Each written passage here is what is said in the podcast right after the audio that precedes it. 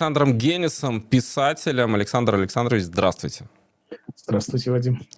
Я вот э, много, когда пытаюсь э, осмыслить то, что происходит э, сейчас со всеми нами, иногда пытаюсь найти ответы в книгах. Не знаю, насколько удачно или неудачно. Вот не так давно я перечитал Кристофера Приста, его «Опрокинутый мир» или «Опрокинутый город». Там есть разные варианты перевода. И вот там история, если в двух словах, что люди живут в городе, который по рельсам передвигаются, они спешат за неким несуществующим оптимумом, и они неплохие, не хорошие, они обычно, они видят мир так. И когда, это, внимание, спойлер, кто еще не читал, могут выключить на некоторое время э, нашу программу, а когда они э, понимают, что все-таки то, как они жили, оказалось не совсем тем, что есть на самом деле. Для них наступило разочарование, но они это до конца не приняли. А, и вот мне кажется, что а, вот эту историю фантастическую можно попытаться экстраполировать на отдельные страны. Вот люди не плохие, не хорошие, они обычные, просто они живут в каком-то совершенно другом измененном мире. Вот насколько это справедливо, как вы считаете? Можно ли такие литературные идеи попытаться найти в жизни?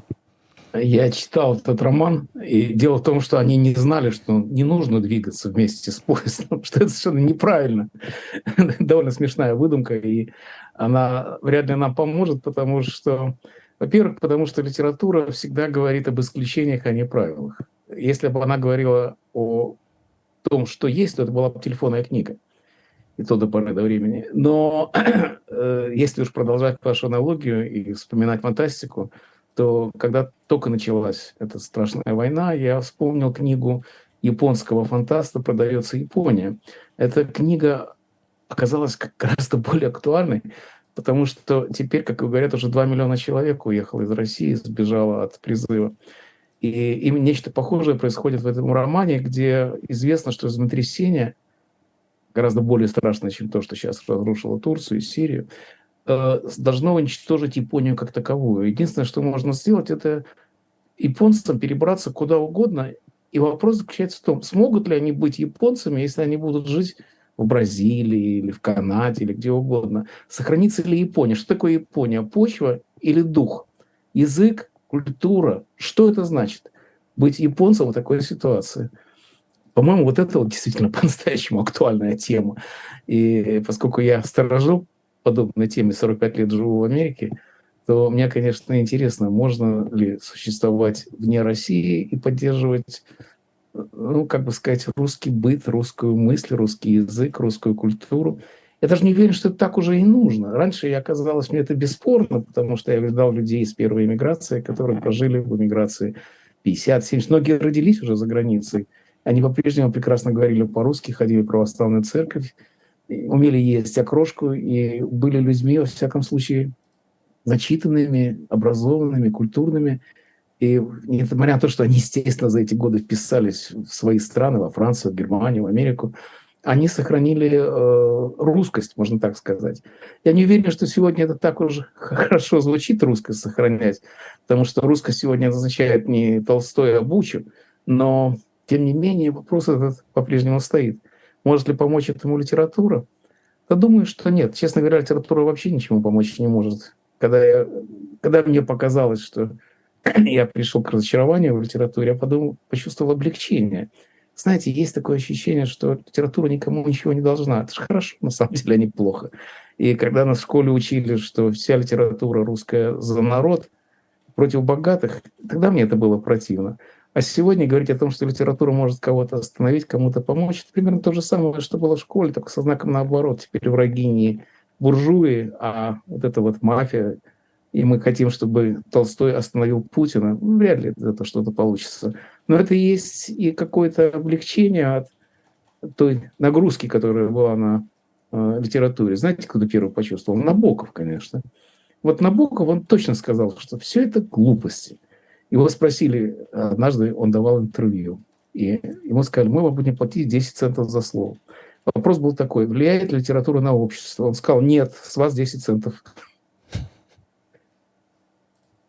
Но ведь у Набокова, кстати, вот финал э, в защите Лужина, вот это исчезновение, как будто и не было. Вот если, опять же, продолжить эти аналогии с русскостью, обществом, менталитетом. А, и вы как раз тоже говорите э, сейчас о том, что вроде уже и непонятно, нужно или не нужно. Нет ли ощущения, что как раз э, сегодня мы переживаем, я имею в виду те, кто говорят на русском языке, те, кто ощущают себя людьми, думающими на русском и э, людьми русской культуры, что вот э, мы сейчас находимся в финале защиты Лужина в каком-то смысле? Защита Лужина не об этом. Защита Лужина о героя, у которого нет личности. Он весь ушел в игру. Это сам Набоков, между прочим. Это тонкая книжка. У Набокова ничего не бывает не тонкого, да. И э, у него есть другие книги на эту тему, «Подвиг», например.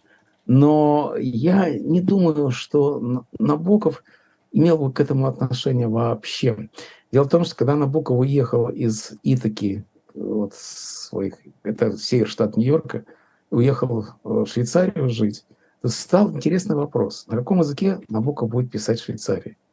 И почему же ему теперь не писать по-русски? Он же все равно находится вне англоязычной среды. И он сказал, что будет писать по-английски, и показал два словаря. Русский словарь и оксфордский словарь. В русском словаре четыре раза больше слов.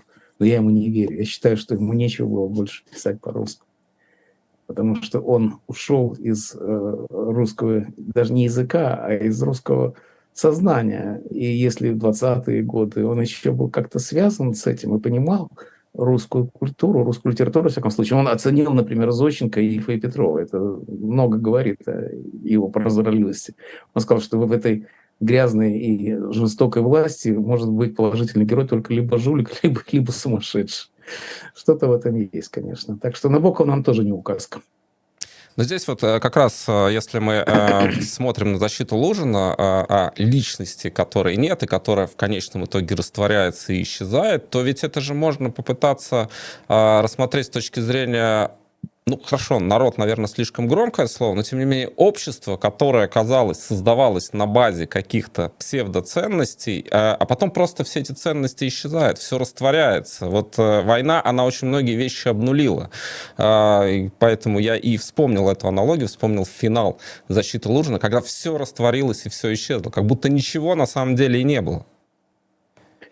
Видите ли, дело в том, что мы говорим, как общество могло обратиться в стадо жлобов, которые готовы радоваться убийствам Бучи.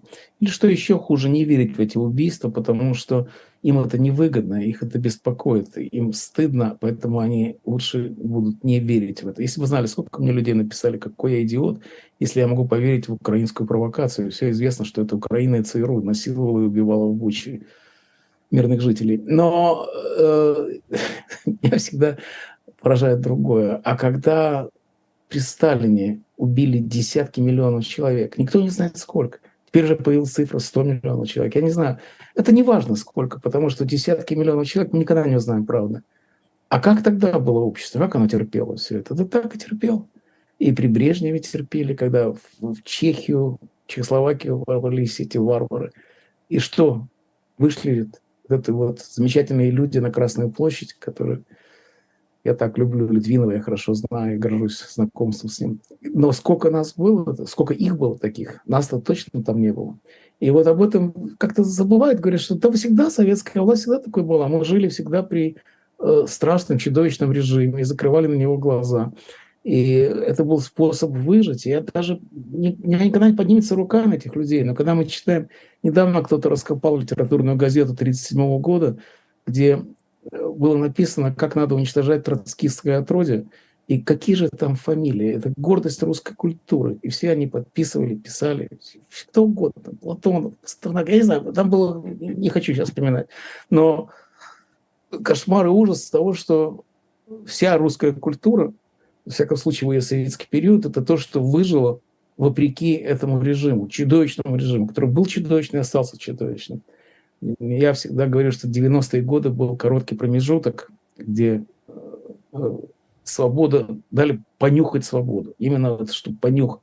Но тем не менее она была. И мне каждый раз отвечают, что как ты можешь такое говорить? Ты жил на Западе и ел фуагра, пока мы тут голодали. Тут я вспоминаю Якова Гордина, моего товарища, редактора «Знамени», э, «Звезды», редактор журнала «Звезда» вместе с Аревым, они редактируют журнал «Звезда». И я был как раз в Ленинграде в это время, не тоже в Петербурге, это был какой-то 92 год, 93 но это было очень голодное время. И Яков Гордин выступал и сказал, что все жалуются на то, что есть нечего, магазины пустые, все ужасно. Но, говорит, пшеная каша есть. Я, говорит, солдат, я в армии служил. Если есть пшеная каша, то можно все потерпеть ради свободы. И я помню, что я был тронут этой речью, и люди в зале, которые сидели, сказали, сам сиди с кашей. Но, тем не менее, каша и свобода – это вообще довольно много. Однажды я был в гостях у Булата Куджавы на, в переделке на, даче. Зима была, холодно. И сидел Булат Куджава, у него была гречневая каша, не пшеная, а гречневая каша и бутылка виски, которую оставили с прошлого раза предыдущие гости. И он сказал, это абсолютно достаточно для счастья. Вот все, что у нас есть, лишь бы спички не кончились. Так что 90-е годы в моей памяти остались как годами, когда в России был исторический шанс выйти из этого заколдованного круга. Нет, они, кто они, я уже не знаю, но, во всяком случае, каким-то образом Россия отдала свободу Путину в руки. И вот результат этого. Кто-то все-таки это сделал. Кроме а Ельцина, исключение, вот тяга к свободе, это все-таки исключение, потому что вот если вспомнить Брехта и его э, высказывания про баранов, которые бьют в барабаны, а кожу для барабанов дают сами бараны, это вот некая такая история про э, массовое принятие, как мне кажется, вот неких условий, которые тебе навязывают. Э, все-таки Почему, на ваш взгляд, э, в ну вот 90-е годы, в конец 80-х, перестройка, вот этот глоток свободы не стал массовым? А отказались же, видимо, сами от этого. Во-первых, он стал массовым, потому что я помню, есть фотографии, когда вот на Красную площадь приходят люди. И сначала э, их всячески э, тиранят полицейские или милиция, милиция, ОМОН, я уже не знаю, кто эти были люди, видно было. А потом становилось все больше людей, все меньше ОМОНа, потому что они стали прятаться. Нельзя сказать, что это, их было мало. Их было много. В 91 году они отстояли свою свободу. Это же Белый дом. Знаменитая история. Почему это произошло? Почему э, свобода не стала такой, как она оказалась в других странах, вышедших из этого морока? Ну, например, у вас в Латвии или у нас в Латвии, когда люди защищали семь, и нет, это, и тогда не было ни Эллина, ни иудеи, латыши, русские, евреи, кто угодно стояли вместе и защитили семь, защитили свободу, защитили, я бы сказал, Европу в Латвии. По-моему, это замечательно. Я сейчас, знаете, что делаю? Я сейчас изучаю историю Америки, наконец-то удосужился. И я смотрю, как, что произошло. Есть такая новая, вышла книжка только что Андрея Муруа, в переводе Марины Таймановой замечательной. И очень советую всем прочесть, чтобы понять, как свобода побеждает, как это происходит. Вот понятно, как это происходит. Она очень нужна, свобода. Вот ощущение свободы важнее, чем что бы то ни было, важнее куска хлеба. И вот эти американцы, которые были нищие, бедные, фермеры, там нет слова крестьяне, но вообще-то это были просто батраки, по-нашему говоря, люди, которые сидят на земле и еле-еле выколачивают кусок хлеба. Но они, им свобода была нужнее, чем этот хлеб. И как же это произошло? Потому что они умудрились, это великая тайна природы, как американцы умудрились построить из всего этого институты. Мало свергнуть царя, мало свергнуть тирана, мало победить Англию, нужно было устроить конституцию, нужно было устроить институты. Вот именно институтов в России 90-х построено не было. Институты – это значит разделение властей. Больше всего на свете отцы-основатели Америки боялись, что власти не разделятся. Их это волновало, потому что они все читали античность. Они знали, что главное условие победы республики – это разделение властей. И вот эти институты, судебные институты, государственная, исполнительная власть – парламентская власть. Всего этого в России не было, по-настоящему не было, потому что все ну, в людей упиралось. Ну вот хорошо, будем бороться за Ельцина. Но не за институты. Потом оказалось, что президентская власть Ельцина отошла Путину. И в этом весь кошмар, в том, что никаких институтов в России до сих пор нету. И некому возражать Путину. Вот в царской России, например, ну была же все-таки возможность возражать царю. Была Дума, как что-то было. Сейчас нету ничего. И это ничего обернется, конечно, кошмаром для России. Для Украины оно уже обернулось. Но а я представляю себе, как жить в России сегодня. Это незавидное дело. Я слышал такую точку зрения, а, что э, Россия просто не боролась за независимость, она ее э, не э, обретала, потому что как раз многие страны боролись за независимость от России, и поэтому там совсем другое восприятие себя. А Россия и российское общество, российские элиты, возможно, считают, что они потеряли, поскольку это такая колониальная концепция. И поэтому очень сложно в этой системе с этим мировоззрением вообще что-то построить. Как вы считаете? Вообще, я считаю, что это очень правильная мысль, и, к сожалению, потому что все страны, которые попали в Европу, начиная с Латвии, они все боролись за независимость от России. Ну, например, Польша, первая страна, которая вырвалась из коммунизма. Они ненавидели коммунизм и боролись с коммунизмом, но не коммунисты были их главными врагами, русские были главными врагами. Россия. И это было испокон веков. Каждое поколение поляки восставали против русского владычества. И то же самое было всюду. И, конечно, вот эта вот национальная борьба за независимость, это важный фактор. И в России, конечно, я помню, что есть такой праздник День независимости России. Я никогда не понимал независимости от кого. И я до сих пор не понимаю. По-моему, никто не понимает. Но э, значит ли это, что имперский комплекс душит и давит Россию, не дает ей развиваться? Возможно, конечно, это, но э, имперский комплекс России сильно отличается от всех остальных империй, которых я знаю. Ну, была, например, Португалия. Португалия была могучей империей, у них было куча народа. Знаете, что в португальском языке говорится столько же людей, сколько на русском. Потому что у них были в Африке колонии, Ангола, Мозамбик. Ну, и в Бразилии вот, на португальском говорят. Ну, Бразилия, конечно, главная страна, естественно. Но просто это не одна-одна. И вот э, кончилась эта империя. Ну и кончилась. И, и, и Португалия как-то живет, и никакого кошмара тут нету.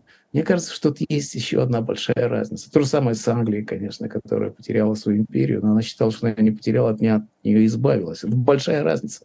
Потому что империя стоит дорого, и она никому не нужна. На самом деле, когда колониальная началась эпоха освобождения колоний, то англичане сказали Америке, может, вы хотите империю? Мы вам можем уступить свою, американская или нет, нам не надо. И действительно, американцы как-то обходятся без империи.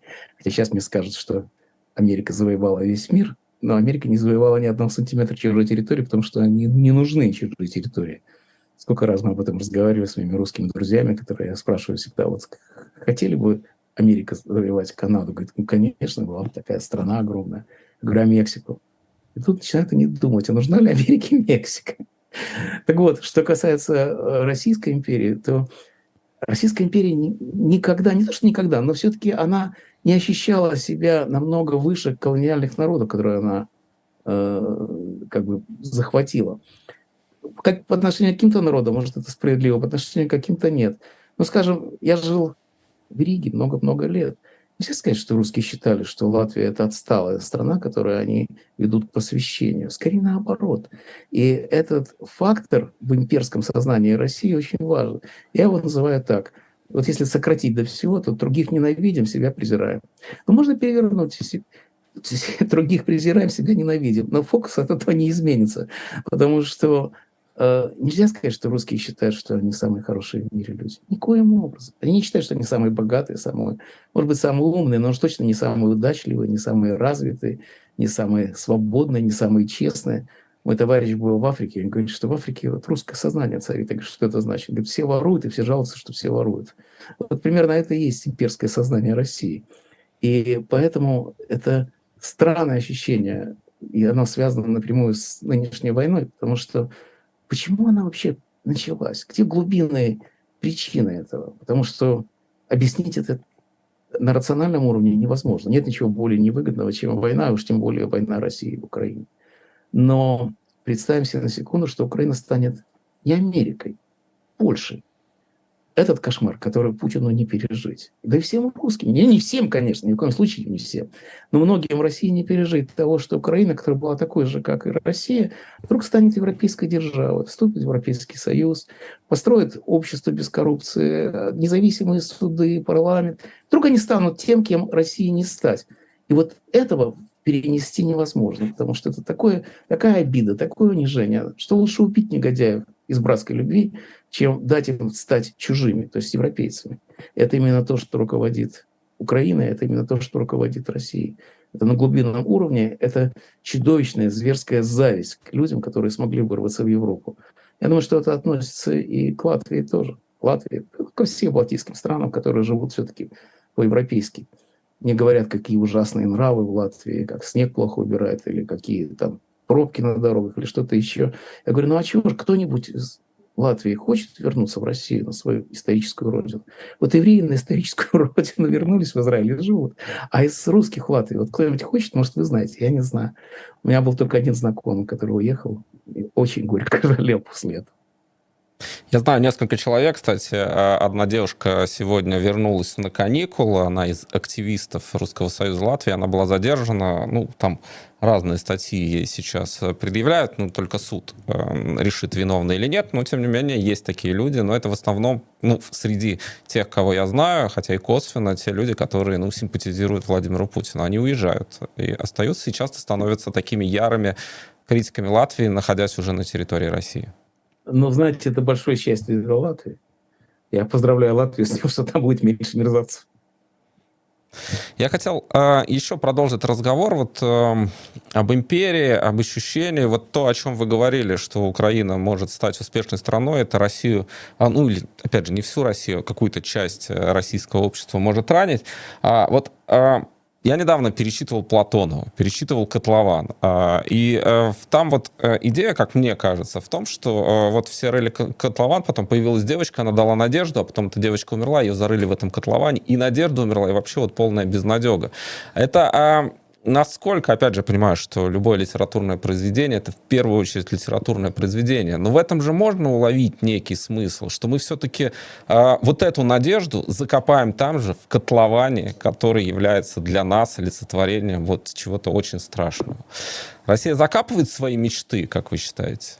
Она не дает России им... уже не осталось мечты. Э, потому что мечты все закопал Путин, э, когда пришел к власти. 90-е годы мечта была. Это была та же мечта, что сегодня в Украине. Эта мечта очень простая. Это жить нормальным образом. Это не значит, что есть капитализм, коммунизм, Запад, Восток. Да нет, ну просто нормально жить. Ну, я не знаю, как Япония живет, Запад или Восток. И эта мечта была ужасно сильная. Она действительно воодушевляла. Я прекрасно помню азарт той эпохи, когда люди действительно жили бедно, страшно, бандиты на улицах были. Я помню, в Ленинграде пришел кофе выпить с утра, там сидел пьяный бандит, у него за поясом треников пистолет торчал. И он был совершенно пьяный, он крич... это было 10 утра, он кричал, водки неси. Я почувствовал, что это, не... это на Невском проспекте, это не Пушкин был. Но при всем том, вот это была надежда, то, что это кончится. И казалось, вот-вот выскочим. Вот представьте себе, если бы Путин назначил Немцова вместо Пу... Э, Ельцина назначил yes. Немцова вместо Путина, слушайте, могла быть другая Россия. И это вот каким-то образом все могло измениться. Все было как монета на ребре стояла она в это время. И я думаю, что вот эта мечта, конечно, она была. Что касается Платонова, то Платонов слишком сложный автор для того, чтобы его использовать в исторических студиях. Когда мы говорим про Платонова, надо не забывать, что он был писателем-космистом. Он же принадлежал к той области русской культуры, русской мысли, русской философии, которые мыслили космическими э, параграфами, как Циолковский, которого он, кстати, писал мой, как Заболоцкий. Э, целая группа была таких людей. И Платонов был человек, который считал, что нужно переделать реальность. Не котлован вырыть, а реальность переделать.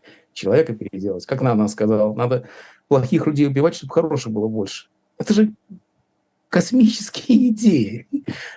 Как у Ноздрева, помните, говорит, до забора мое, за забором мое. Вот в таком мире жил Платонов. И он написал о крахе этого мира. Это крах космического мифа, а не просто исторической реальности. И поэтому Платонов, он, по-моему, по-прежнему остался непонятым писателем, потому что ужас и кошмар в его книгах – это о том, как преодолеть тяжесть материального мира и прорваться куда-то в другое измерение, где коровы заговорят. Это мой друг Юра Мамлеев писал такие вещи, когда коровы заговорят, у него, по-моему, есть такой рассказ. И э, Платонов, конечно, это фигура совершенно нечеловеческая, и я всегда считал, что он для марсиан писал. Это ненормальный писатель. Знаете, как Бродский сказал, который благоговел перед Платоновым, считал его первым писателем из всей мировой литературы. У него была своя пятерка, и Платонов был первым из них. И он сказал, что горе тому языку, на котором можно перевести Платонова.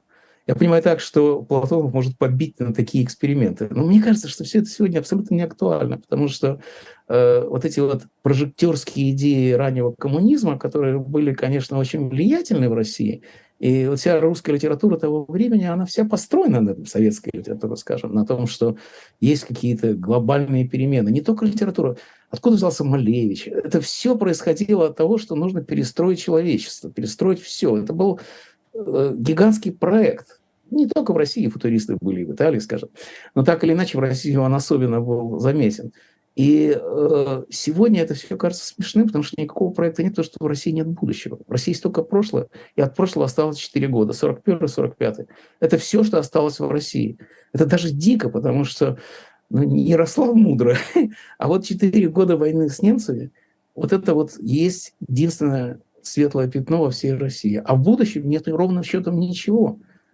Скажите мне, кто станет счастливее от того, что возьмут Бахмут? Я даже не могу себе представить одного человека, который скажет, вот это вот есть мое счастье, вот это, это то, о чем я мечтал. Мне кажется, даже Путин понимает, что это не сделает его счастливым. И это говорит о том, что сегодня Россия стоит спиной к будущему, и она может только смотреть в одну дырочку. В этой дырочке показывает 17 мгновений весны.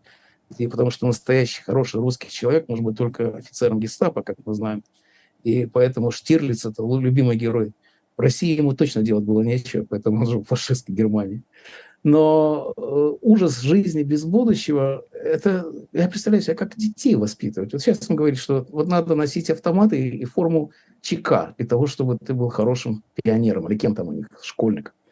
Я видел эти картинки эти на Фейсбуке всюду стоят. Господи, бедные родители, опять проходить через весь этот кошмар. Я же тоже учился в школе, у нас тоже были все эти придурки, все эти идиотские учителя, ой, надеюсь, что никого из них не осталось живых уже, я никого не обижу. Все-таки, когда я говорю, что русская школа – это ГУЛАГ, то это относится к той школе, в которой я вырос. Была же фраза, вот не помню, кому приписывают, может быть, академику Сахарову, что э, школа в Советском Союзе – это первая очная ставка гражданина с государством. Школа в Советском Союзе была в первую очередь бессмысленный, безумный. Как и в университете, кстати. Вы посмотрите, я половину курса университетского, нашего Латвийского государственного университета, были заняты историей КПСС. Нет такой науки истории КПСС. И научного коммунизма нет. Я вам открою правду. Научный коммунизм – это ложь. В учебнике научного коммунизма нету графы «прибыль». Считается, что прибыль не существует. Вот потому не существует советской экономики.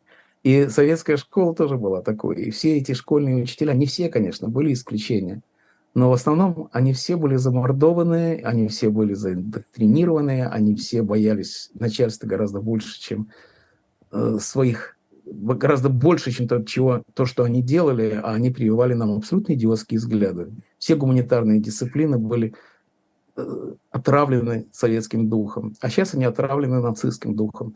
И вы понимаете, получается так, что в России есть две формы правления, либо коммунизм, либо фашизм, ничего третьего не дано. И это, по-моему, самое ужасное. Но при всем том, из России сумело сбежать не 2 миллиона человек, как сейчас, а десятки миллионов человек, которые живут за пределами России. Вот мы с вами говорим по-русски, вы живете в Латвии. Каким-то образом вы можете жить в Европе, не покидая дом. Это то, о чем мечтал Гайдар. Он сказал, я хочу жить в Европе, не покидая своего родного дома. Но это замечательно, что, конечно, за это надо сражаться, как сражается Украина. Но посмотрите, с каким ожесточением они борются за свое право жить в Европе. По-моему, это вдохновляющий пример для всех. Не зря говорят, что лучшая армия сейчас в мире – это украинская, потому что никогда не было армии, которая была бы так одушевлена своим правым делом. И я, конечно, каждый день болею знаете, я вам признаюсь честно, каждый раз, когда открываю iPad с утра, чтобы посмотреть, что происходит, я на всякий случай крещу, чтобы не было страшных новостей, при том, что я даже креститься-то не умею. Но все равно это суеверие, которое помогает мне прожить еще один день.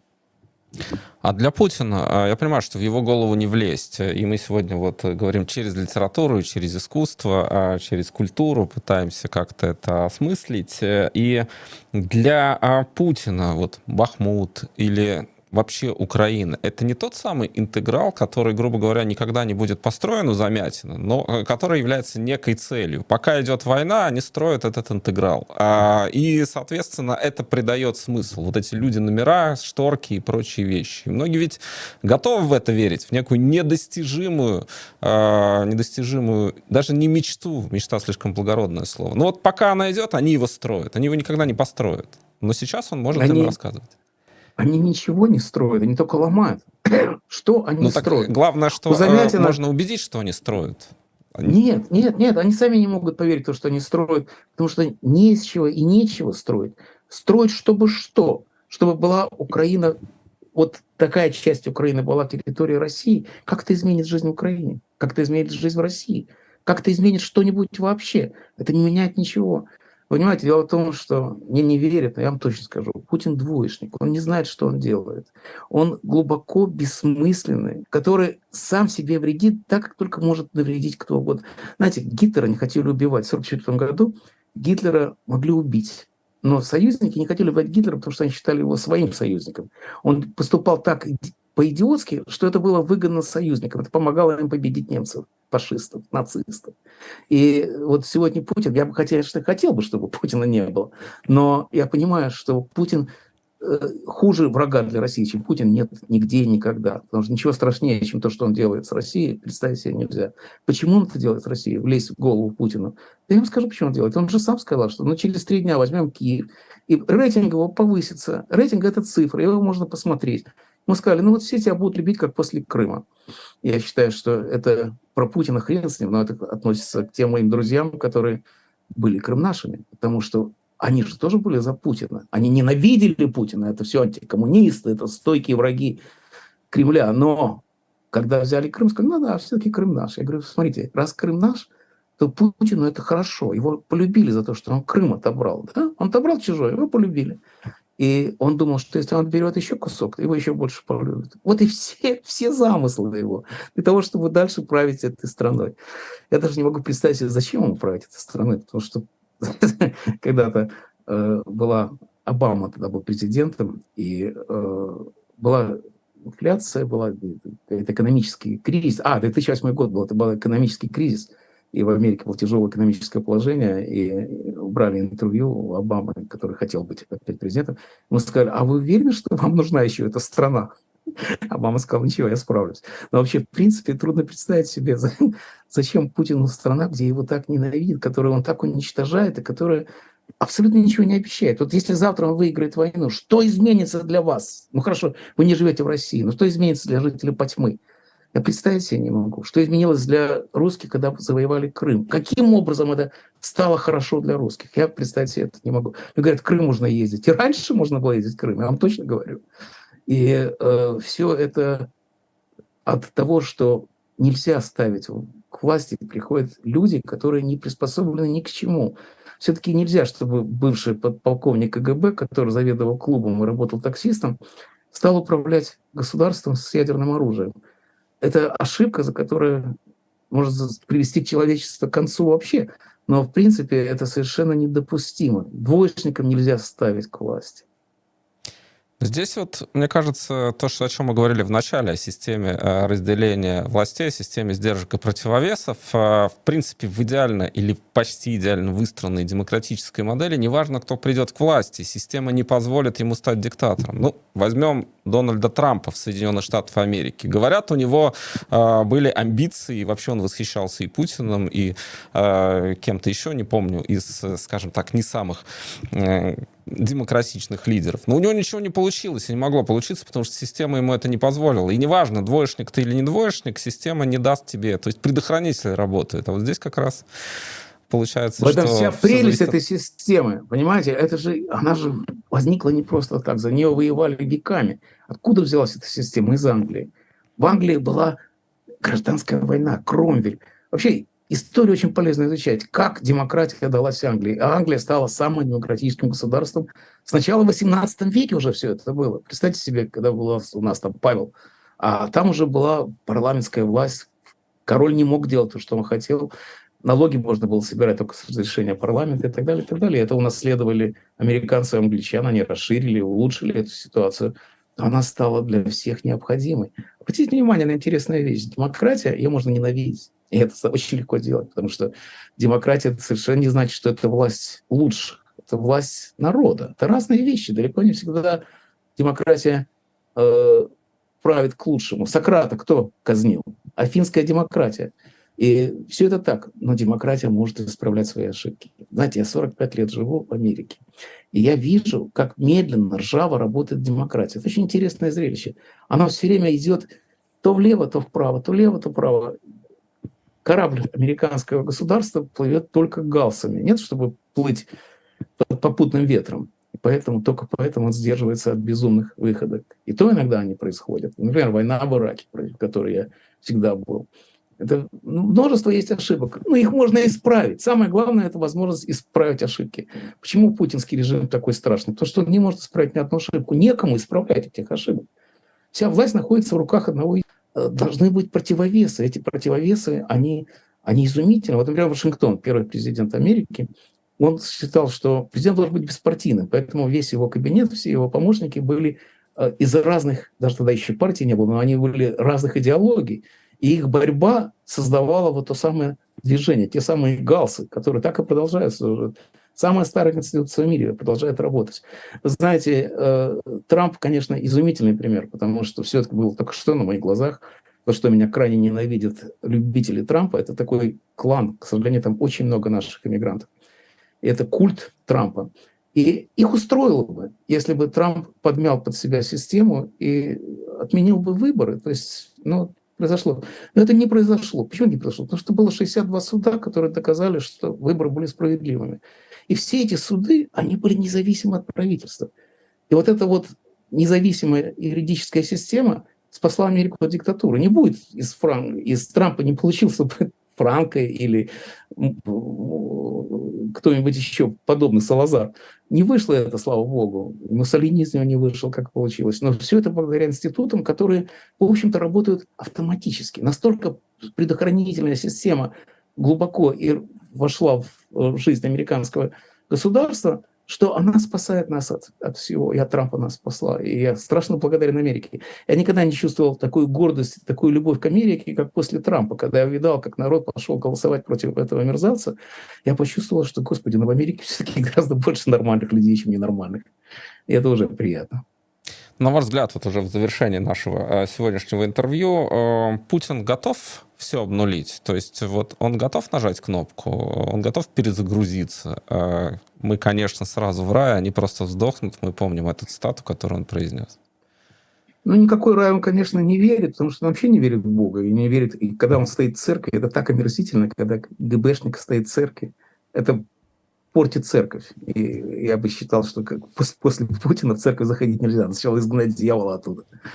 Я не знаю, никто не знает. И я знаю только одно, что Путин, конечно, не верит в рай, но он верит в бункер, а не в рай. Вот в это он верит. Он верит в то, что атомная война его не коснется. Ну, убьют половину России. Э, сколько это в России? Ее много, баба ног нарожает, как говорил Жуков, да, это говорят. Ну, приписывали, и... хотя не доказали. Приписывали. Ну, я охотно верю. Я помню, как американцы рассказывали, как разминировали русские солдаты э, заминированные поля. Американцы говорили, нужно саперу. Говорит, какие саперы? Мы сейчас роту пошлем, все, кто выживут, выживут, вообще не выживут, и взорвется на минах. Вот так вот русские воевали. И сейчас воюют точно так же. Но э, он верит в бункер. Единственное, я думаю, что может его остановить, это его э, приближенные. Ну, вот Павла Первого остановили. Вот я надеюсь, что кто-нибудь там найдется, который не хочет попадать в рай, или на которого нет места в бункере. Знаете, бункер ведь тоже, вот, например, в Канаде открыли недавно бункер. 512 человек в него влезает. Вот 512 человек считалось, что они должны выжить во время атомной войны. Но вот я не знаю, сколько в России, сколько человек влезает в бункер. Вот те, которые не влезают в бункер, может, они и могут его остановить. Но вообще, конечно, не меня об этом надо спрашивать, потому что я подозреваю, что никто не знает. Если кто-нибудь знает, то это ЦРУ. К сожалению, у меня нету. Хотя многие мне пишут, что мне платит ЦРУ. Хотелось бы, но это, к сожалению, не так. У меня нет прямого доступа к ним, чтобы узнать, что думает Путин. Ну что ж, мы благодарим вас за то, что вы нашли время и вышли в наш эфир. Александр Генис, писатель, был с нами сегодня на прямой связи. Спасибо вам и до следующего раза. Всего Спасибо, доброго. всего хорошего, Вадим.